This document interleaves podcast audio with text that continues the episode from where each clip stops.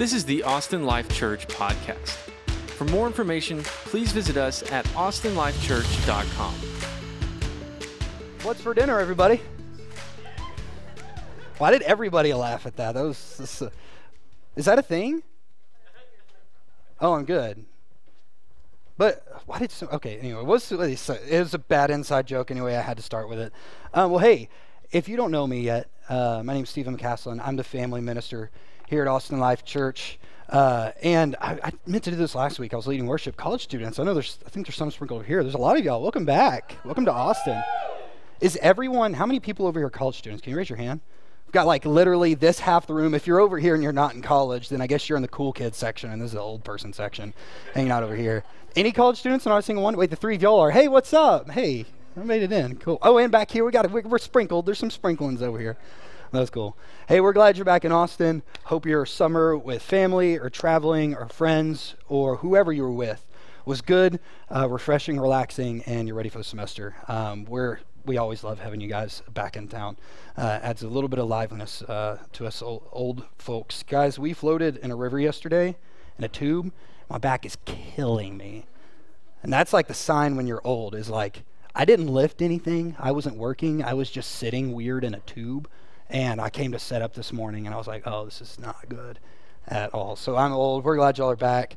Um, if, like I said, I'm the family minister here. My training and my passion largely lies within like these folks here. There's, there's one where is my students. I love middle school and high school students. I love hanging out with them. I love ministering to them. With that being said, I also minister. Anytime I preach, I, I, I kind of wrap it up in a student style.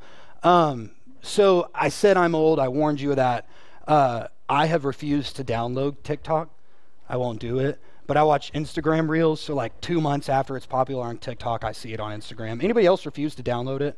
Any old people? And they're oh, there's some college students. Okay, that's what I'm talking about. Not too old. Well, hey, I have to start out, and I need to move to the side. I have to start out by showing y'all my favorite TikTok of all time. Now, when I when I show videos, when I have illustrations or games or whatever, they always go with the sermon. But um, this has to be it's my definitely my favorite TikTok. Top five favorite videos. I didn't prepare this, but number one, hands down, best video of all time, is when the little girl's standing there and she goes, "Look at all those chickens." And then it's a field of geese. Favorite, best, best video that has ever been released of all time. Um, but anyway, I'm gonna, I'm gonna, I'm gonna stop talking now. It's about a minute long. Bear with me, but I, I think, and YouTube might flag us. So if you're watching the live stream and it cuts off, sorry. Uh, but I don't, I think we're fine. So go ahead and play that. You see my favorite. Make sure. Yeah.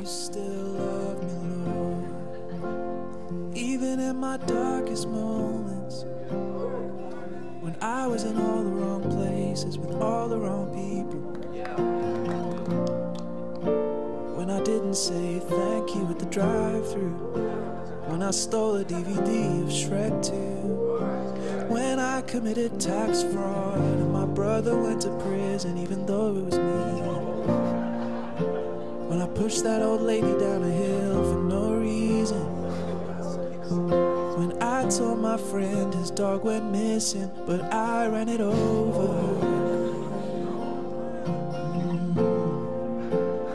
You still love me, Lord. That is comedy gold right there. I love that. And I think I know I have caught myself when I lead worship, and it's like, maybe I, maybe I said something a little dumb there. Uh, Charlie's great. He never makes any mistakes. He's literally flawless, perfect. But I know I catch myself like this dude sometimes, right? And can I ask a question, honestly? Any, any, well, I'm not going to make you raise your hand. I'm going to look for someone. Hey, I've, I've talked to Pete. You're semi new, right? This is like your like third or fourth ish week or something like that. I've been with kids a lot. Pete, if you were to walk in and Charlie was up here and he said those things, like as like this like honest like confession in the middle of worship, would you have like probably stuck around? Uh, yeah, oh, you. I, I, picked on the wrong person. Well, if I was looking for like a solid church, honestly, the worship leaders, like when I committed tax fraud and my brother went to prison, even though like I'd be like, I don't know if this is where I want to hang out. Like this is where I want to plug into. It's it's kind of weird, and I know I would never say those things, like up on a stage, like. And I, I would imagine no one else would either, right? Like maybe like the uh, still a DVD or you know still your, your pack of gum from the convenience store, like whatever. But there's some parts in our life that when, when, when we commit those like bad things. I hope no one has sent a family member to prison for something that was your fault. But whenever we sin or we do things, we, I think a lot of times we kind of like retreat and hold back.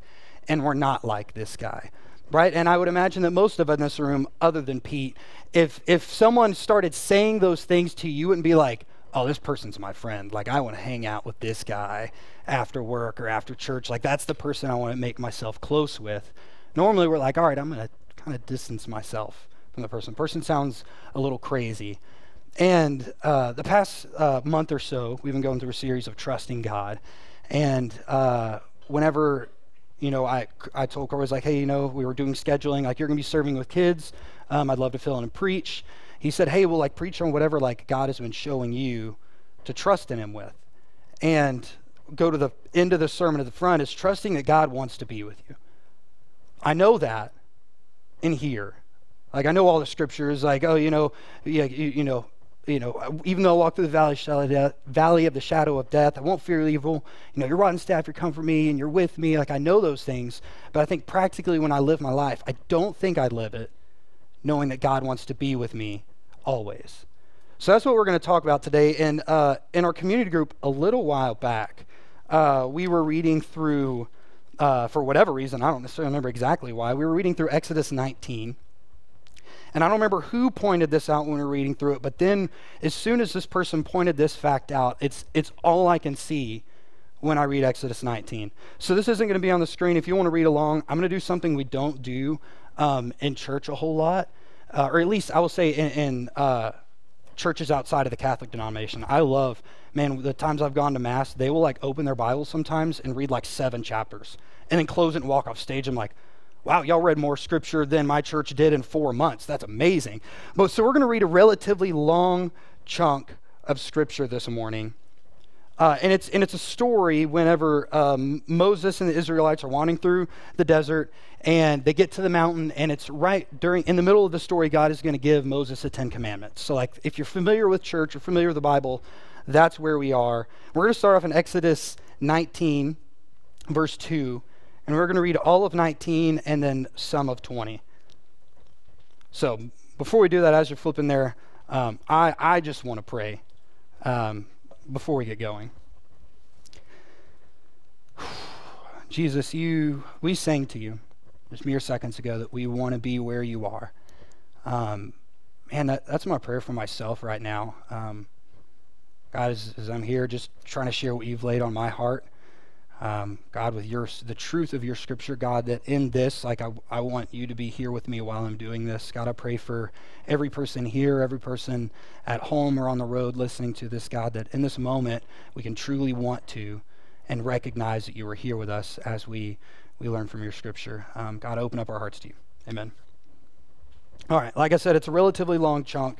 Um, so um, bear with me. Um, follow along if you'd like. If not, uh, listen along. But in Exodus chapter 19, starting on verse 2, we have this.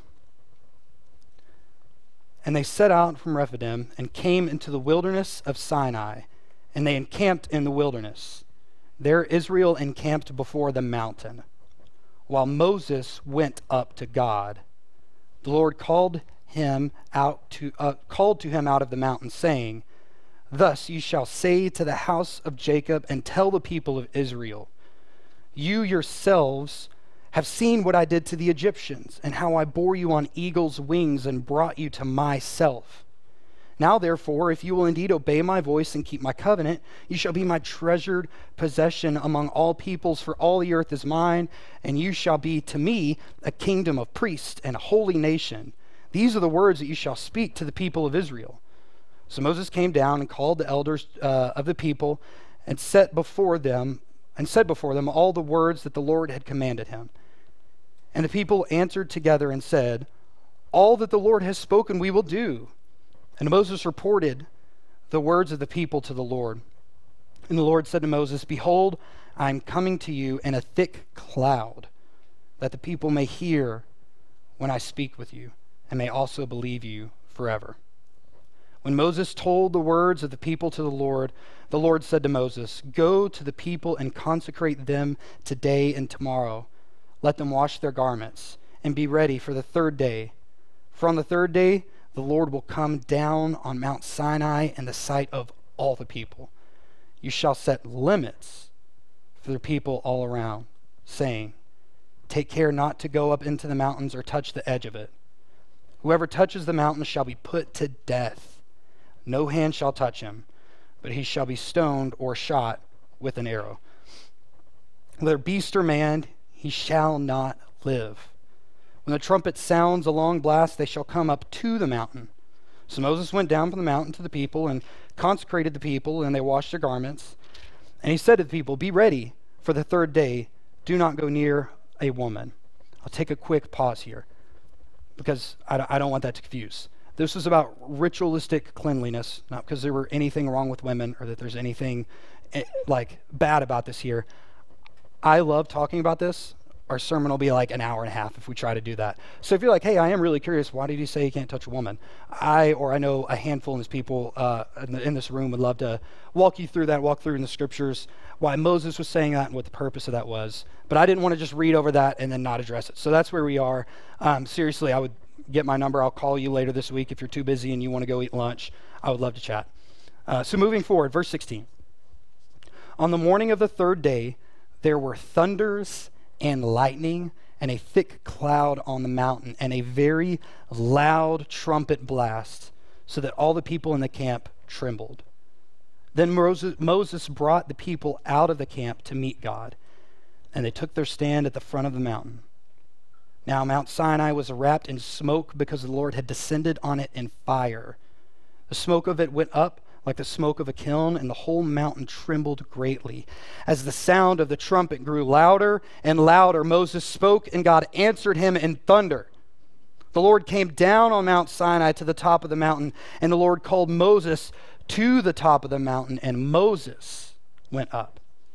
And the Lord said to Moses, Go down and warn the people, lest they break through, and the Lord uh, and the Lord to look, and many of them perish. And let the priests who come near to the Lord consecrate themselves, lest the Lord break out against them. And Moses said to the Lord, The people cannot come up to Mount Sinai, for you yourself warned us, saying, Set limits around the mountain and consecrate it. And the Lord said to him, Go down and come up, bringing Aaron with you. Do not let the priests and the people break through to come up to the Lord, lest he break out against them. So Moses went down to the people and told them. And then verses 1 through 17, the Lord speaks with Moses and gives him the Ten Commandments. But I want us, I want us to pick back up on verse 18. This is after Moses has come back down. All this is happening. This is the people talking to Moses. Now, when all the people saw the thunder and flashes of lightning and the sound of the trumpet and the mountain smoking, the people were afraid and trembled. They stood far off and said to Moses, You speak to us and we will listen, but do not let God speak to us, lest we die. Moses said to the people, Do not fear, for God has come to test you, that the fear of him may be before you, that you may not sin. The people stood far off, while Moses drew near to the thick darkness where God was. I there's a lot. I, I guess I just skipped Exodus 19 before the Ten Commandments. But this story, right, just to give some context, it did a little bit at the beginning, is, is God leading the Israelites out from slavery, which they were in for hundreds of years in Egypt. And then they're about a year into their journey in the wilderness, which should take about two weeks at most to travel this distance. They're still in the wilderness, and then they get up to this mountain. And here we have them, a million or so. A million or so Israelites. I, like when I heard this story as a kid, I was like, oh, it was Moses and like 40 of his friends. It's a million estimated Israelites between the men, women, and children there. And we get this story happening. Now, I will say, God starts on Exodus 19, 2 through 6 with this like beautiful promise. It's awesome, right? And people are like, yeah, God will do it. And, and I feel like I can relate this to myself. In Romans 5, if you want to flip there, this will be up on the screen. Verses 1 through 5, this is something in the New Testament that, like, when I hear God speaking to them, I can, like, mirror it to what God spoke to me. In Romans 5, verses 1 through 5, it says, Therefore, since we have been justified by faith, we have peace with God through our Lord Jesus Christ. Through him, we also obtain access by faith into this grace which we stand, and we rejoice in hope of the glory of God. Not only that, but we rejoice in our sufferings, knowing that suffering produces endurance, endurance produces character, character produces hope, and hope does not put us to shame, because God's love has been poured out into our hearts through the Holy Spirit who has been given to us. See, whenever I read this Exodus 19, I feel like I can mirror to that. It's like these people have been in slavery for hundreds of years. Their great, great, great grandparents were slaves. They've been in the wilderness, and God is like, hey, you're my people. And they're like, yeah, that's right. All, all, that other stuff, that suffering that produces endurance, endurance, faith. Like, yeah, you're here. Like, we're, we're at the mountain. You're about to do something great. This is awesome. But then the story takes just a little bit of a turn after that. And verse 12, God tells them to set limits and to not touch the mountain. And what, what did they say would happen if they did? They would die, stoned or what? Shot. That's intense. God is like, hey, I'm going to be up on this mountain, but don't let them get there. And if they do, shoot them. What? I, I, did, I, I didn't notice these things. In verse 16, when God comes, it's thunder, lightning, and a thick, dark cloud. In verse 16, we see the people trembling before God. In verse 18, it says that God showed up in what? Smoke and fire, so that the whole mountain trembled, the whole mountain shook. And in verse 19, it says that God speaks. You say, Hey guys, what's up?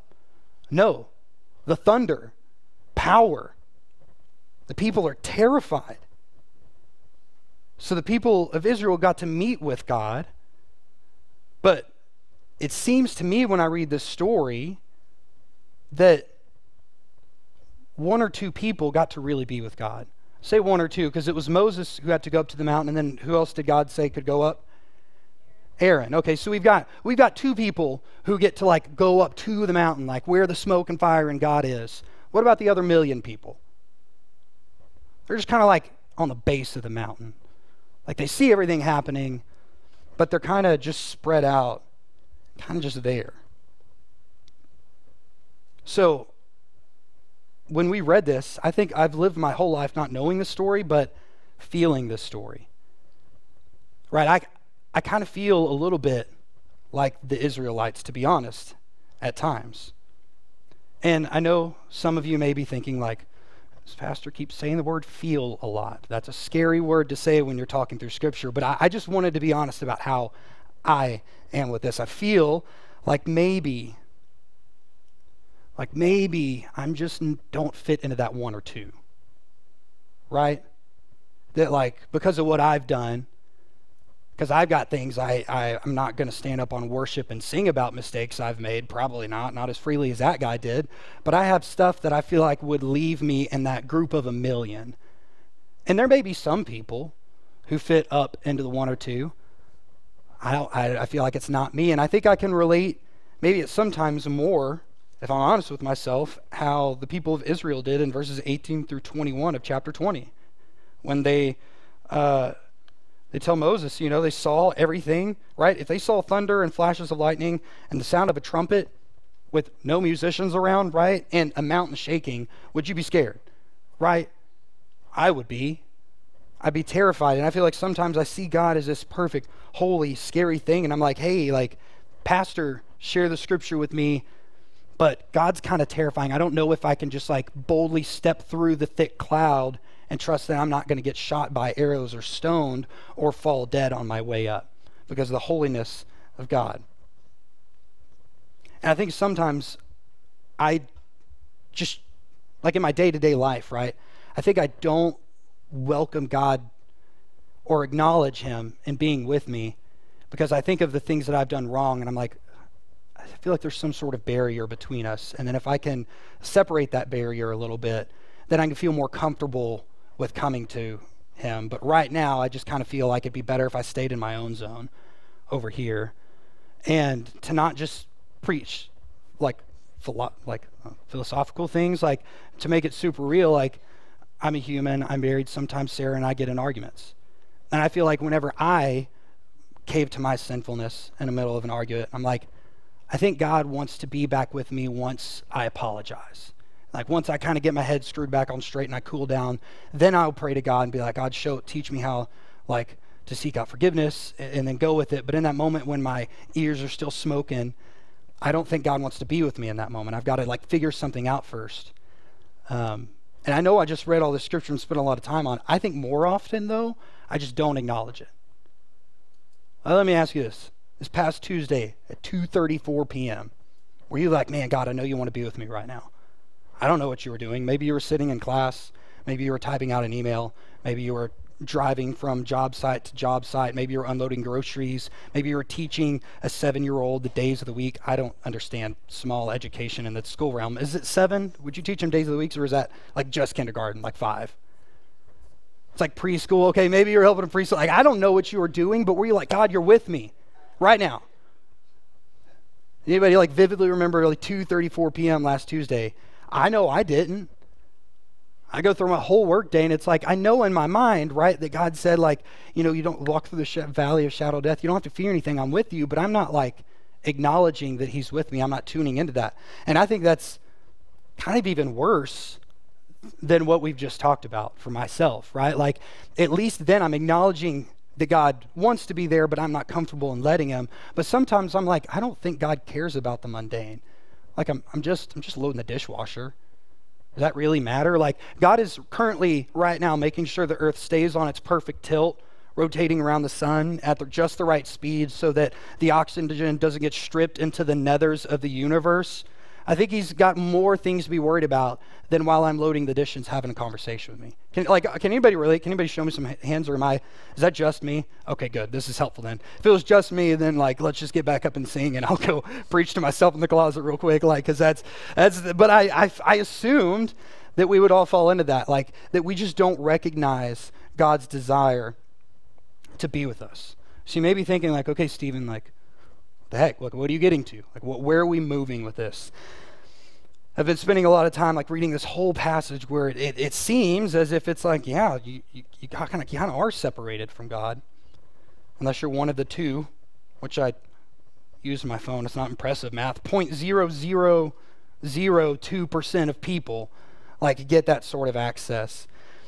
But we're going through a series of trust right now, like a, a a teaching series. First, we did, we talked about it. Blessed is the one who trusts in the Lord. It's like a tree planted by a stream. Even when the drought comes and when hardship comes, it's still nourished by the stream.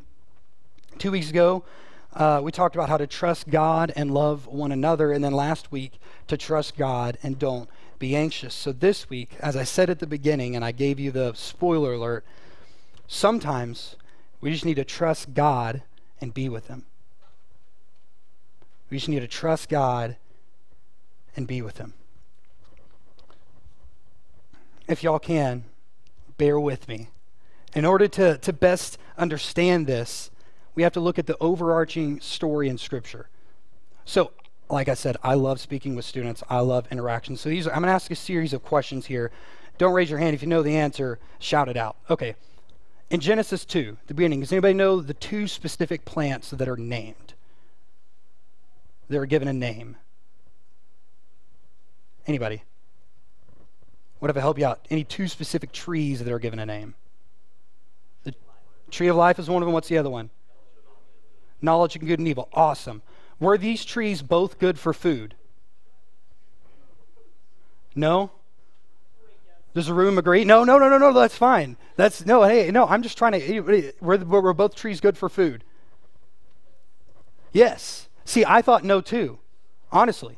But whenever we see, if we go back to Genesis 2, and some may be like, wait, hold on, God made a commandment. He did. We'll get there in a second. But if we go to Genesis chapter 2, verse 9, it says, uh, And out of the ground the Lord God made to spring up every tree that is pleasant for sight and good for food. The tree of life was there, and the tree of the knowledge of good and evil was there. But there's something specific in verses 16 and 17, and I'm not going to spend a ton of time because maybe a lot of us are really familiar. But in this, God commands them, saying, You cannot eat. You can eat of every tree you want, they're all good for food, but don't eat of the tree of the knowledge of good and evil. Adam and Eve, they may have been older, but they were babies. They were just created. And, and, and God was saying, like, you, you cannot eat of the tree of knowledge, good and evil, because if you do, you'll die. That was his warning. So we all know the story, maybe. They do. Anyway, they eat of the tree, right? And they sinned against God. So, what does sin do for all people? Any ideas?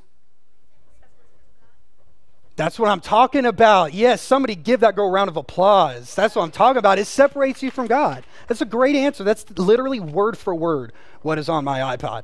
iPad. Sin separates us from God. Separates an imperfect human from a perfect God. So, for Adam and Eve then, they each had punishments that were separate of each other. What was the same punishment they shared? Punishment they shared. Thrown out of the garden, exiled from the garden. Exactly. Uh, that is in verse chapter 3. Flip forward a bit because they have some conversation and they're talking and all the things happen. But in verse 23, we have, Therefore, the Lord God sent him out from the Garden of Eden to work the ground from which he was taken. Does anybody know the one sided reason for why they were kicked out of the garden? Exactly. That's that. That's it. I was hoping someone would say something different at first, but thanks for being smart.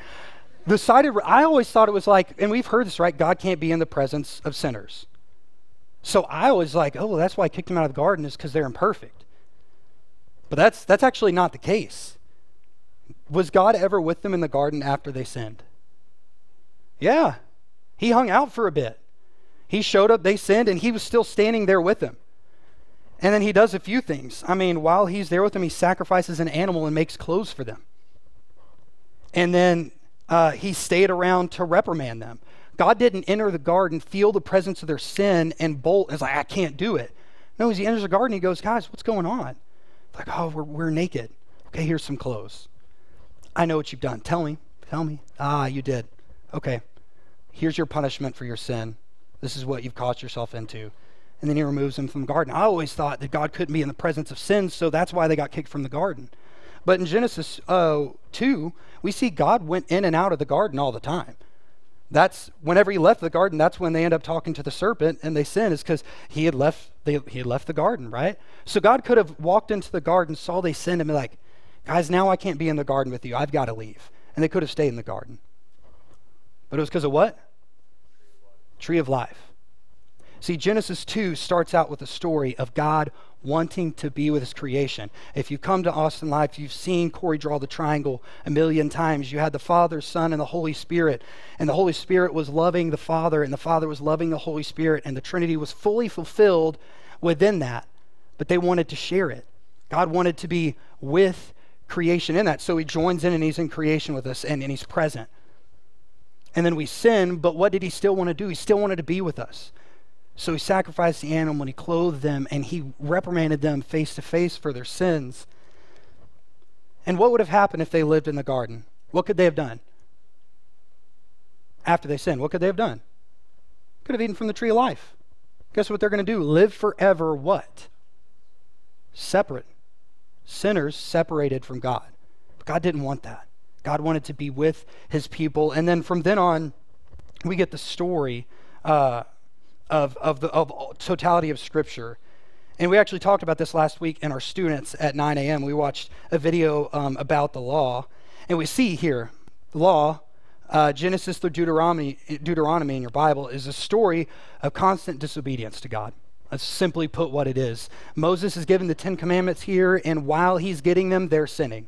So God gives some more rules to help clarify, like, hey, I want you to be holy. I want to be with you here's some rules that'll help you be holy and then they don't do them so god keeps trying to clarify and he gives them more rules. Hey here's to help you be holy. I want to be with you.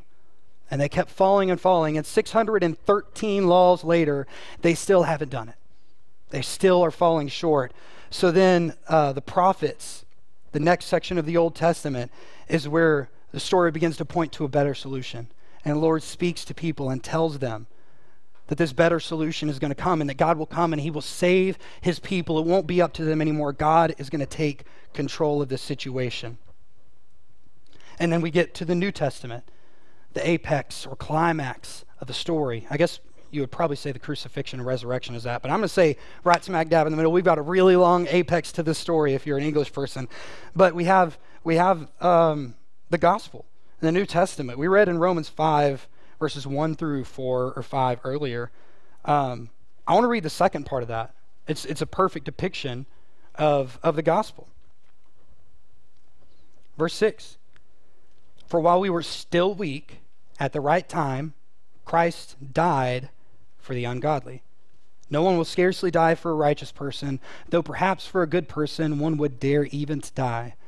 But God shows his love for us in that while we were still sinners, Christ died for us. So while I feel like I should fit in that million people on the outside, God came to be with us and died for us. Verse 9 Since therefore we have now been justified by his blood, much more shall we be saved by him from the wrath of God. For while we were still sinners, we were reconciled to God by the death of his Son, much more now that we are reconciled, shall we be saved by his life. More than that, we also rejoice in God through our Lord Jesus Christ, through whom we have now received reconciliation. That's the story of the gospel right there, condensed in just a few verses. Our sinfulness, as we saw in the book of the law, is no longer separating us from God because we have been reconciled through Jesus Christ. We don't have to worry about those 613 rules anymore. And what we were talking about in students, what was so beautiful that our lesson showed us, is that the reason we couldn't follow those laws is because our hearts were hardened. We were turned away from God. God recognized that with our hard hearts, we could never follow his laws and his commands. So Jesus came so that he could ascend and the Holy Spirit could come and live within us and soften our hearts. So that with joy, we follow the commandments, not because they're rules to live to be holy, but because we've been made holy and we celebrate and live excited in His holiness. That's the story of the whole Bible. When we get the Holy Spirit, God is with us 100% of the time. For the Israelites, it was when He decided to show up on a mountain or whenever he was leading them by a pillar of smoke by day or fire by night. God was there, but he was always kind of a little separate. But the New Testament tells us that the Holy Spirit comes and lives within us. God is with us. And in Matthew 27, verse 51, at the end, whenever Jesus dies, it says that the curtain in the temple, which separated people from God, God was here, the people were here, was torn signifying that God is forever with us. We don't have to be consecrated or made holy in our actions to be one of the people up on the mountain. God said, No, I made that available for you. We started in Genesis 2 and 3, where God had to separate us from the tree of life. He didn't want us to live forever because He wanted to be with us. I want to end our scripture time here. Scripture time, was a weird thing to say, like hammer time. Uh, we're going to end here with Revelation 21, verses 1 through 7. If you've ever attended a funeral, you've probably heard this spoken before. Um, but I think it's so much better even just to comfort us in the passing of a loved one. It's to comfort us now. Revelation chapter 21, verses 1 through 7. This is a vision of what God is going to do for us. He was with us in the garden. When we sinned, He had a constant story right here of doing everything He could to be with us again. And then this is the culmination of all of this work of Scripture of what God has done for us. And then I saw in verse 1 a new heaven and a new earth. For the first heaven and the first earth had passed away, and the sea was no more. And I saw the holy city, a new Jerusalem, coming down out of heaven from God, prepared as a bride adorned for her husband. And I heard a loud voice from the throne saying, Behold, the dwelling place of God is with man. He will dwell with them, and they will be his people. And God himself will be with them as their God. He will wipe away every tear from their eyes. Death shall be no more Neither shall there be any mourning, nor crying, nor pain any more, for the former things have passed away.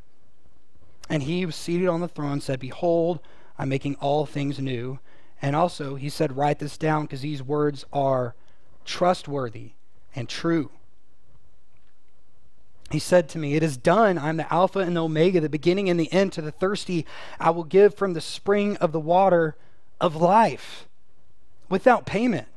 The one who conquers will have this heritage, and I will be his God, and he will be my child. I know all these things in my head, they're there. So we come to the end, and maybe this makes me a bad pastor. I don't have an answer, but why? Then, when I go throughout my day, whether it's because of my sin or because I just don't think about it, do I not like get it that God wants to be with me? Like when you leave here and you drive to meet up with friends for lunch or drive to go home and put a hot pocket in the microwave, God wants to be there. While you're putting that hot pot in the microwave, God wants, like, desires to be with you in that moment. It's here. Why is it not here? I don't know for me. I know it's here for some people. For Paul, it was there. You saw him. He was in prison and he writes churches like, hey, sorry, I can't come meet you. I'm in prison. Last time I was in prison, we were singing and there was an earthquake and the doors open. That hadn't happened yet this time, but I'm still pretty happy. I'm still singing. I still, I still love it. God's with me. He got it. I know some of you in here are, probably have got it. I think it's possible. I know it's possible. I know I haven't. I know some of you said, yeah, I don't really think about it. So now that we, for sure, if we heard it, we all know it, we get, okay, that's what God wants. I don't have the answer. I don't have the key to be like, oh, if you do this thing, here you go. You'll understand that He wants to be with you you know, we were we were talking when we were hanging out yesterday, not just uh, about you know what's for dinner and that weird inside joke, but I think Mark was like, "Hey, do you ever get like nervous before you preach?" And I used to, guys. This was like riding a roller coaster. Like anybody just like love roller coasters, I'm a big fan. And the reason I like them is because you get on and then they lock in place, and you're like, "Oh, this is a mistake. Like, I, I have made poor decision making. I should not be on this thing." Right? And, and that's how like public speaking is for me whether it was whenever i was in school or as i began to like teach different youth ministries and stuff it was like a roller coaster. Like the person singing would pray and i'd be like oh i made a mistake. And i would use that like excited energy right to the same way you get to the roller coaster and you're like you just scream to let that exciting energy out. Like i would use that energy to get me through.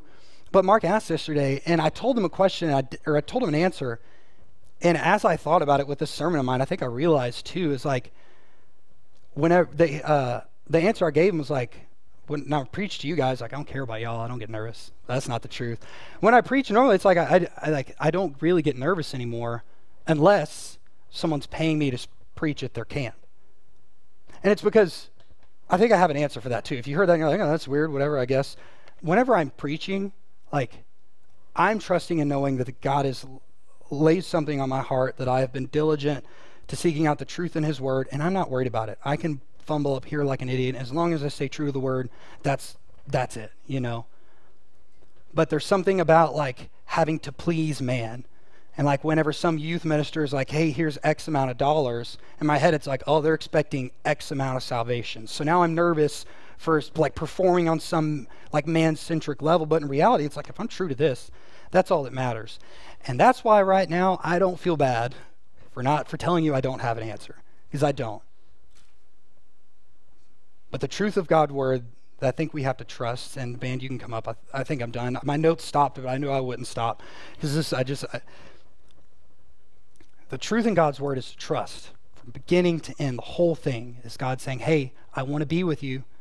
As people sin, he's like, no, no, no, no, I'm, I'm giving you laws because I want to be with you. Okay, you can't follow the laws. I'm going to come and I'm going to be with you because I want to be with you. And then I'm going to go to heaven, but I'm going to come back down through the Holy Spirit and live within you because I want to be with you. And then, even then, when I make the world new, I'm going to be with you. I'm going to be with you, God, because I want to be with you. This entire thing is God saying, I want to be with you.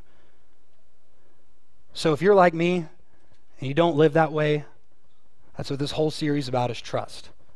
So my encouragement to you is to trust that God wants to be with you. I don't have a next step. I don't know necessarily what that means when you walk out from here. I know one thing I tried that I think someone told me is they're like, hey, when you pray, pull up a seat for God. I was like, oh, that's a good thing.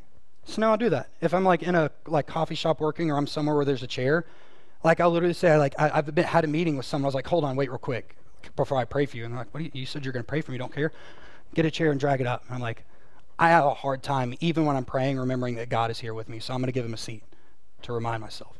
Maybe you just need to give yourself reminders, set sticky notes on your window. I don't know what it is. But my encouragement to you is to trust. This whole story is about God wanting to be with you. Trust that that's true and lean into that.